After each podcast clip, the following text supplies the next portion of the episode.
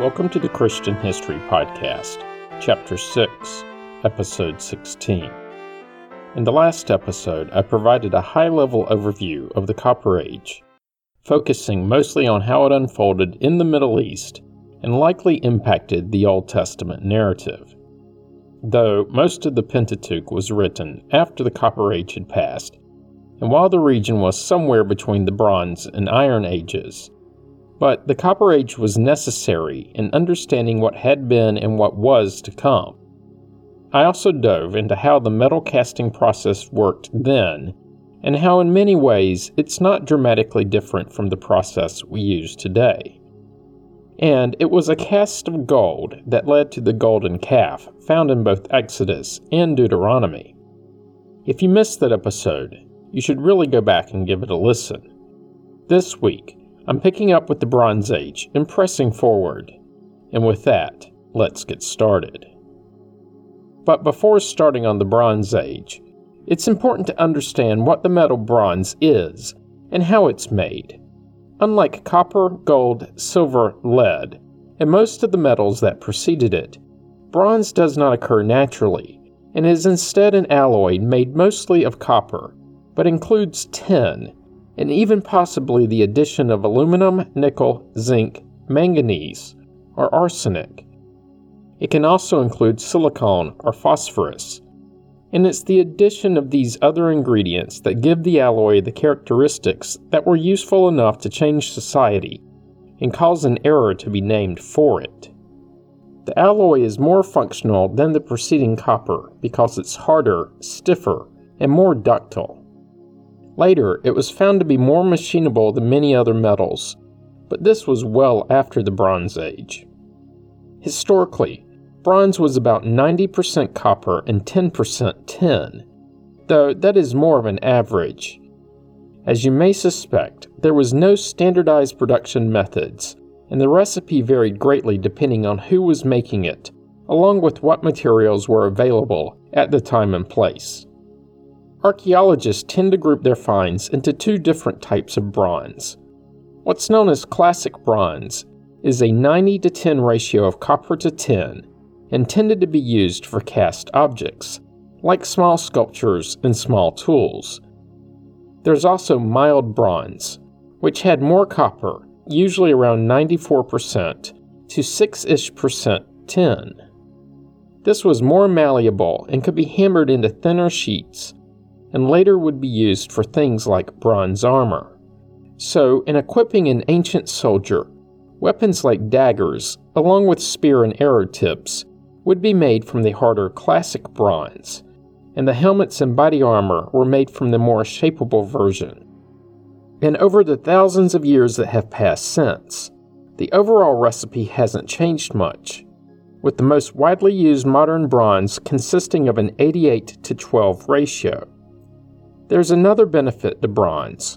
While it does corrode, more accurately described as oxidizes, this is only superficial as the oxidized layer, at first copper oxide, then copper carbonate, protects the metal underneath. This is how small bronze figurines have survived for millennia.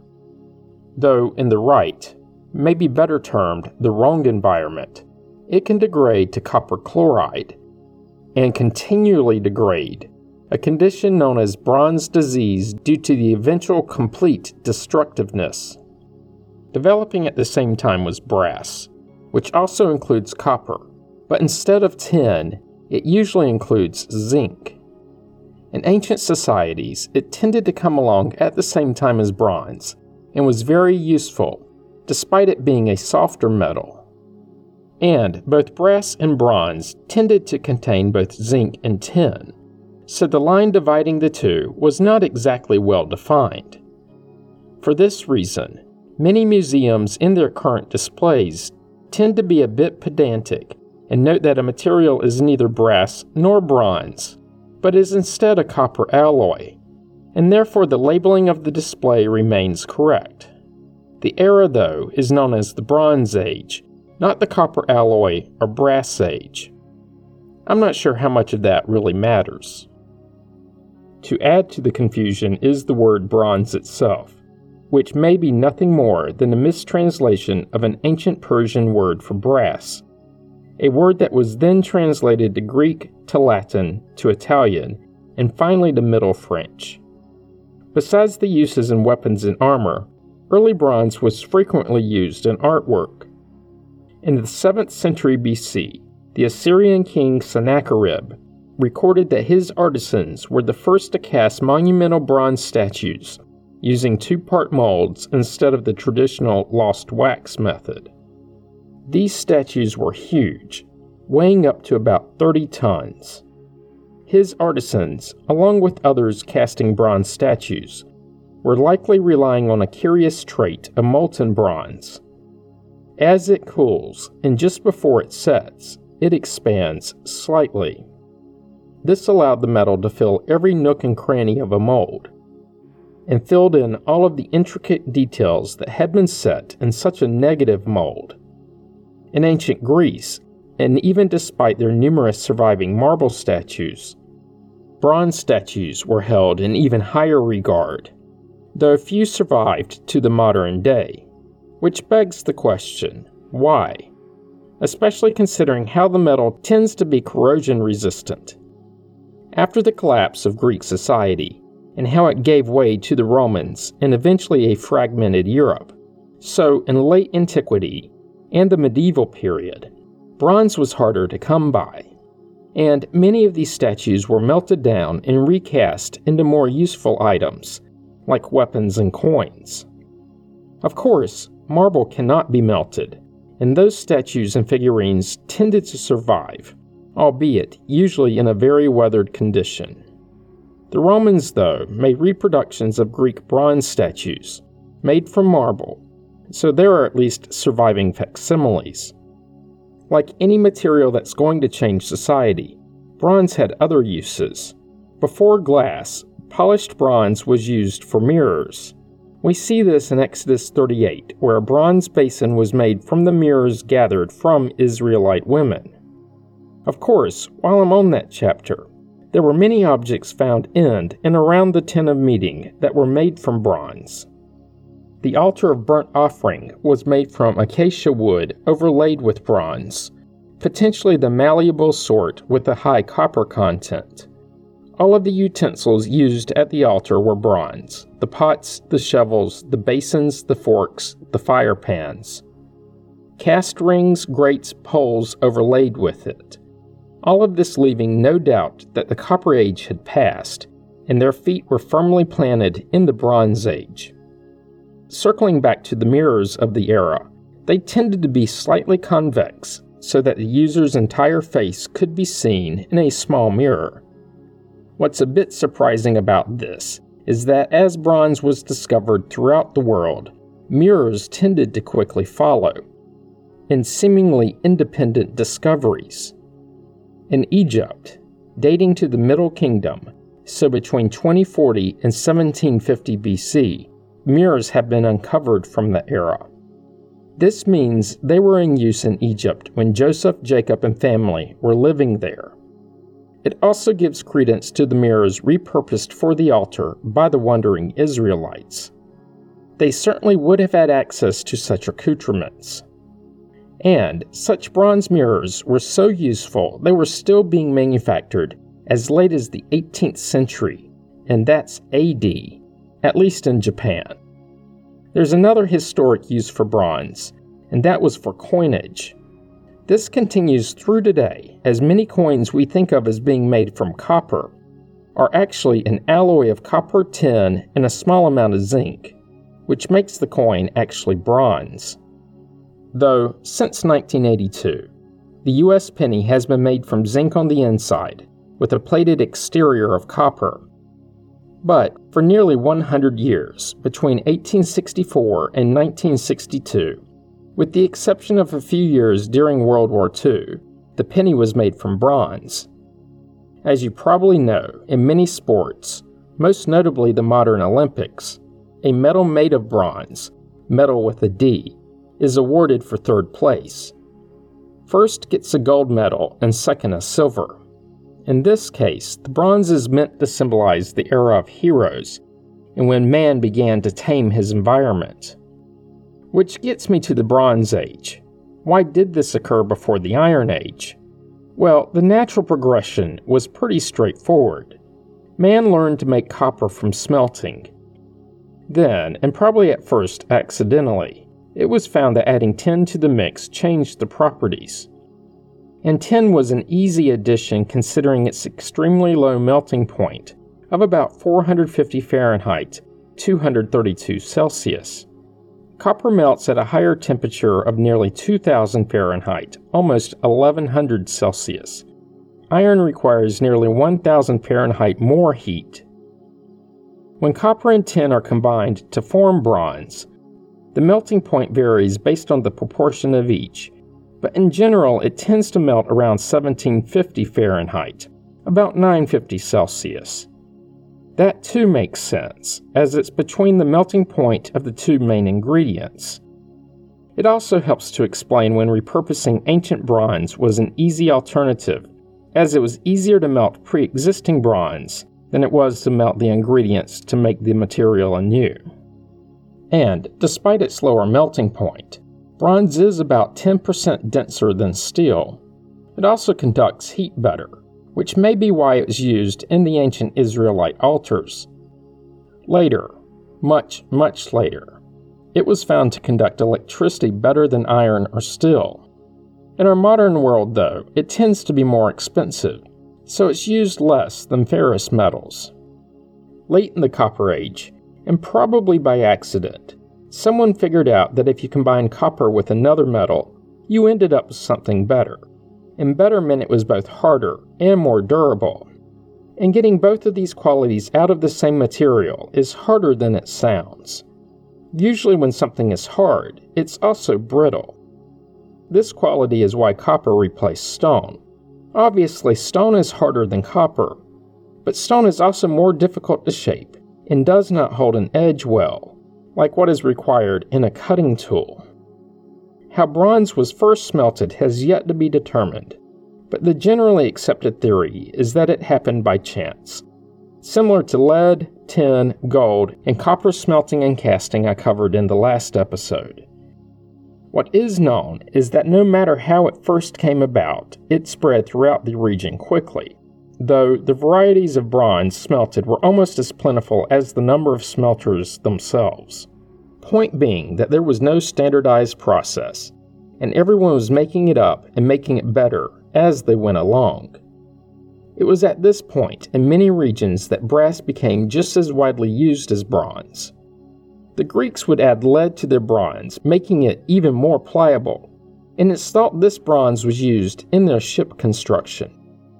Modern bronze used in bearings tend to also use a bit of lead in the specific alloy. Bring these two together and add to the mix that bronze is resistant to saltwater corrosion, and the material has been used throughout history as ship fasteners, especially before the advent of stainless steel. It's also used in propellers and their water-exposed bearings. This version of bronze was used to make the barrels of early cannons. In those weapons, and before better tolerances were developed in the machining process, iron cannonballs would tend to get stuck in an iron barrel. But bronze tended to exert less friction on such cannonballs, and therefore they would not only misfire less, but the cannonballs would exit with a higher velocity. This lower friction is also why bronze is still used frequently in metal-on-metal applications, like small bearings in cars and electric motors. And finally, for the material, there's one last use for it that has spanned thousands of years, and that's bells, and not the typical hand bell, but the huge church bells. The oldest known large copper bell is actually in China, and dates to about two thousand B C. This is well before the Exodus, and not what you are probably thinking of with a large bell, a church bell. Those were typically first found in Western Europe and are associated with the spread of Christianity. Large church bells are mentioned in historical documents as early as six seventy A D in England, and within one hundred years they were incorporated into the actual church services. It became so widespread that the specific alloy of bronze used for church bells became known as bell metal. It tended to be a mixture of mostly copper, augmented by tin, this time in an eighty to twenty ratio. So much different from the older alloys. Sometimes a small amount of lead was added, hoping to increase the durability. Not to get too stuck on bronze bells, but the two most well-known bells are also cast in bronze. In the U S, the one-ton Liberty Bell was initially cast in seventeen fifty-two and is seventy percent copper, twenty percent tin, with the rest being mostly lead and other minor ingredients. And apparently in its casting, the bellsmith substituted cheaper ingredients, hoping to save a dime. Though it really wasn't a dime, as those weren't around then. It's thought the cheapening of the materials is what led to its famous crack. This bell is inscribed with a passage from Leviticus twenty-five and reads, "Proclaim liberty throughout all the land unto all the inhabitants thereof," a passage referring to the fifty-year Jubilee celebration and from the King James, at least a version of the King James. As I covered in one of the podcast's very first episodes, the King James Version we have wasn't pulled together until seventeen sixty-nine, so seventeen years after the bell was cast. The other famous bell is Big Ben, of course located at the Palace of Westminster in London. The original sixteen-ton bell was cast in eighteen fifty-six, but cracked while being tested, and before it was installed at the top of the tower. Two years later, in eighteen fifty-eight, a replacement was cast, and it was smaller, thirteen and a half tons. I couldn't find a reliable source for the breakdown of the metal, though the patina corrosion clearly indicates it's substantially bronze. And that's enough of the bronze bell rabbit hole, and the material bronze. Now on to the age it brought about. In the Old Testament region, the Bronze Age began around the mid-fourth millennium B C and ran for about two thousand years. And, just as the text in Deuteronomy alludes to, this means the transition to the later Iron Age was occurring just as the Israelites were arriving in Canaan, after their nearly half-century of wanderings. And, just like the transition from the Stone to Copper Age, the transition to the Bronze and then to the Iron wasn't at a set date, and tended to be fluid. The remnants of this are even seen today, or at least recently. Some of the first rifles were flintlocks, relying on a type of stone to work. Copper is still used throughout society, as is bronze, like I outlined a few minutes ago. The same was true then, albeit iron wasn't in predominant use before the Iron Age.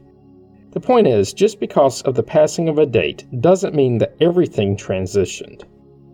Also remember that the reason it's an age isn't just because of the new material, but due more to the impact the material had on society as a whole. What made bronze better than copper? The tools made from it were harder, and therefore more durable than copper. It was also less brittle than stone.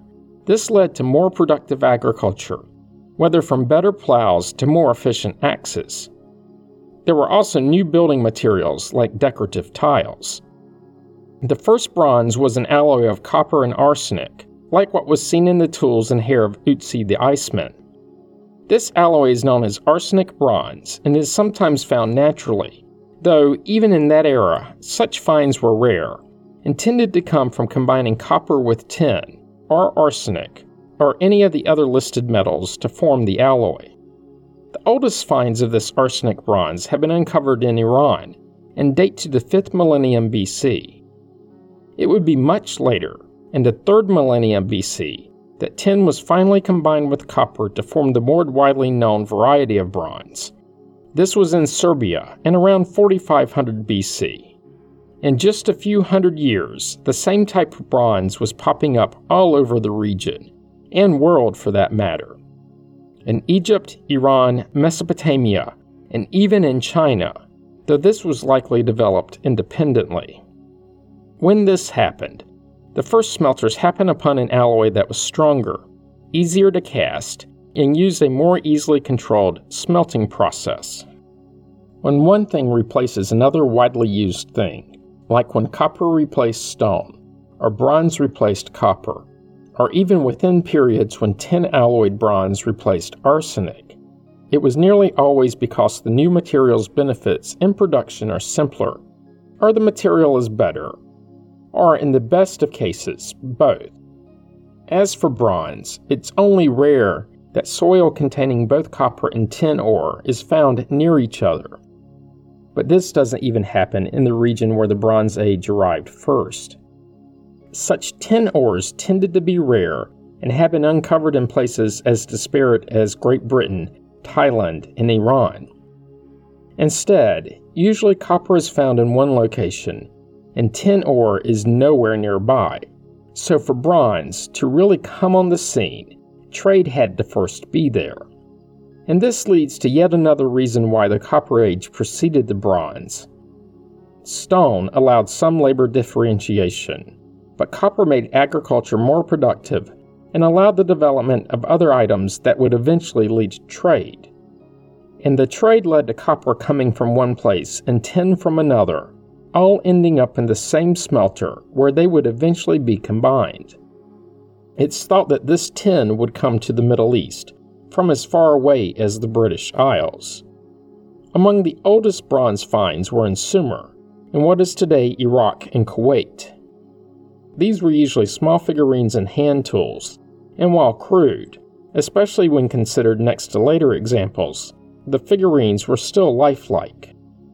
Near Ur, which was a Sumerian city-state, and what were probably mixing trays have been uncovered. There were also jugs of mixed materials where the container portion of the jug was bronze and the spout silver. Other plates and saucers along with drinking cups have been found. There was something else that may have originated in Sumer. When a building was built, in the foundation, they would leave a record concerning who constructed the building. These were sometimes engraved on a bronze or copper peg, and many of these have survived the thousands of years since, testifying to the staying power of the alloy. They would also embed small copper or bronze figurines in these foundations. The Sumerian bronze was of a surprisingly consistent quality, usually containing between eleven and fourteen percent tin, seemingly indicated a somewhat refined smelting process. About the same time, alloys containing zinc were being developed in Cyprus and in the Levant. And before writing in, do recall that this was before God changed Jacob's name to Israel. So you can't call it Israel, but you have to call it something. Since this metal contained zinc, not tin, these were the first known producers of brass. Like bronze, this process too would be refined over the centuries and millennia that followed. The output from the Bronze Age tin and copper mines was significant. One such mine, found in the Alps of what is today Austria, had over an estimated twenty thousand tons of copper excavated, then smelted. This was a type of copper known as black copper, and after smelting was about ninety percent copper, with the balance being impurities. This smelted copper was formed into slugs, each of which weighed a few pounds or kilograms. These slugs were then traded and transported elsewhere, where they would be further refined with tin added to form bronze, or zinc for brass. About fifteen hundred B C, bronze had spread from the Middle East across the north of Africa all the way to the British Isles. It also went eastward through India and as far as China. Yet another reason why it's known as an age. By this time, in North Africa, in Carthage, they had learned to use bronze for gears, along with the usual knives, needles, weapons, jewelry, and various hand and agricultural tools. Finally, there's another change that bronze brought, and that was its use as currency, though not in the way we think of currency. In Europe, there have been uncovered stockpiles of socketed axe heads, which you would think would be indicative of tool production or storage. But in most cases, these axe heads had no wear. obviously indicated they weren't really used as axes. They were likely cast and readied for sale, and as such held value. Value they would retain as they traded hands. Essentially an early form of currency, maybe more akin to currency within a barter system. But you have to start somewhere, and in many regions they started with axe heads. There were likely other things of value used as currency, like the season's wheat harvest, but archaeologists aren't going to find a stash of that perishable a few thousand years later. And that provides me with a good stopping point for this week's episode. Join me next week when I'll pick up with the Iron Age. You don't want to miss it. Comments and questions can be sent to comments at christian history podcast dot com. As always, you can find information about the podcast on the internet at christian history podcast dot com. This week, help others to find the podcast by leaving a positive review on iTunes. You can find the Facebook page by searching the phrase Christian History Podcast as three separate words. Once there, be sure to like the page so that it's easier to find later. Finally, if you're enjoying the podcast, subscribe so you get the episodes as soon as they are released and you don't miss out. Thanks for listening, and have a great week.